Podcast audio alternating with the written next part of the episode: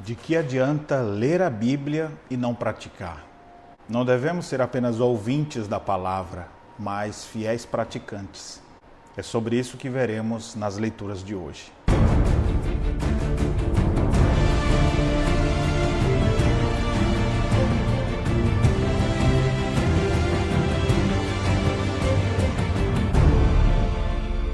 Queridos irmãos, graça e paz, é uma grande alegria estarmos juntos na nossa caminhada bíblica. E hoje nós vamos ler a epístola de Tiago. Essa carta foi escrita por aquele que era o meio-irmão de Jesus. E Tiago possivelmente se converteu depois da ressurreição de Cristo, vindo a tornar-se discípulo do seu próprio irmão. E o que é interessante é que Tiago é um dos primeiros escritos do Novo Testamento, escrita por volta de de 40 a 44, e é um texto que muito se parece com o sermão de Jesus, o sermão da montanha. Os valores que ele fala aqui, tem muitas coisas semelhantes ali. E Tiago já começa a sua carta escrevendo para cristãos aparentemente superficiais, mas que estavam passando por perseguições e angústias, e ele então diz como eles deveriam enfrentar tudo isso. E ele diz: meus irmãos, tende por motivo de toda alegria o passardes por várias provações, sabendo que a provação da vossa fé, uma vez confirmada, produz perseverança. Ora, a perseverança deve ter ação completa, para que sejais perfeitos e íntegros, em nada deficientes. Eu sei que é difícil ouvir isso, mas se você está passando por provações, alegre-se. Alegre-se não pela provação em si, mas porque Deus está trabalhando no teu caráter. Deus se utiliza dessas situações adversas para que nós sejamos perfeitos, íntegros e em nada deficientes. É nas horas de dificuldade que a gente revela a verdadeira fé. E por falar de fé, Tiago faz questão de escrever aqui que a fé verdadeira é uma fé operosa. E ele diz: Mostra-me essa tua fé sem obras, e eu com obras te mostrarei a minha fé. Fé verdadeira, fé genuína, não é fé morta, que não produz nada. É uma fé frutífera, uma fé que se demonstra através das atitudes. Essa é a fé genuína, que é dom de Deus. Aplicada ao viver diário, Tiago então traz muitas instruções práticas.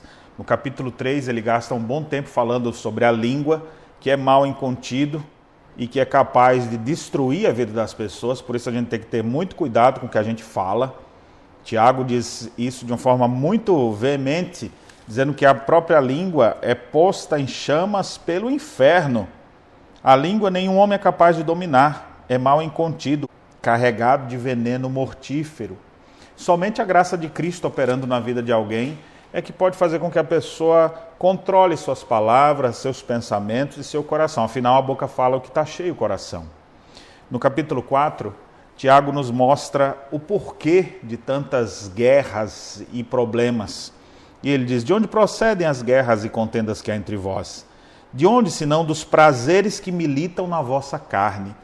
E Tiago deixa claro: se você quer ser amigo do mundo, você vai ficar inimigo de Deus. Quer ser amigo de Deus, então se humilhe, se sujeite a Ele, busque a Ele, mas não fique dividido isso vai trazer uma série de problemas para a vida das pessoas ao seu redor e para a sua própria vida.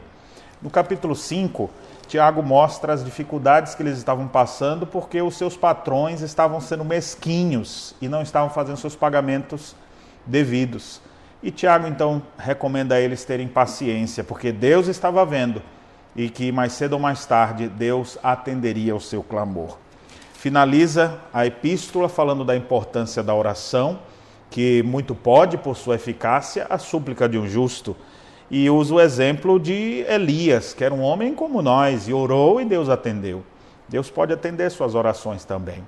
Clame pelo nome de Jesus e se torne praticante das verdades bíblicas.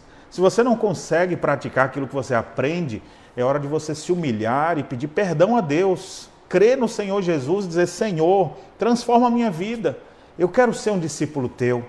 Eu quero ser operoso praticante e não apenas ouvinte, enganando a mim mesmo. Que você possa observar tudo o que está acontecendo em sua vida e perceber que Deus está querendo fazer de você um homem, e uma mulher melhor, mais crente, mais comprometido com a verdade. Por isso, medite na instrução de Tiago e se torne alguém de uma fé operosa, uma fé viva que frutifica para a glória de Deus. Que Deus abençoe sua vida e as reflexões nesta quarta-feira.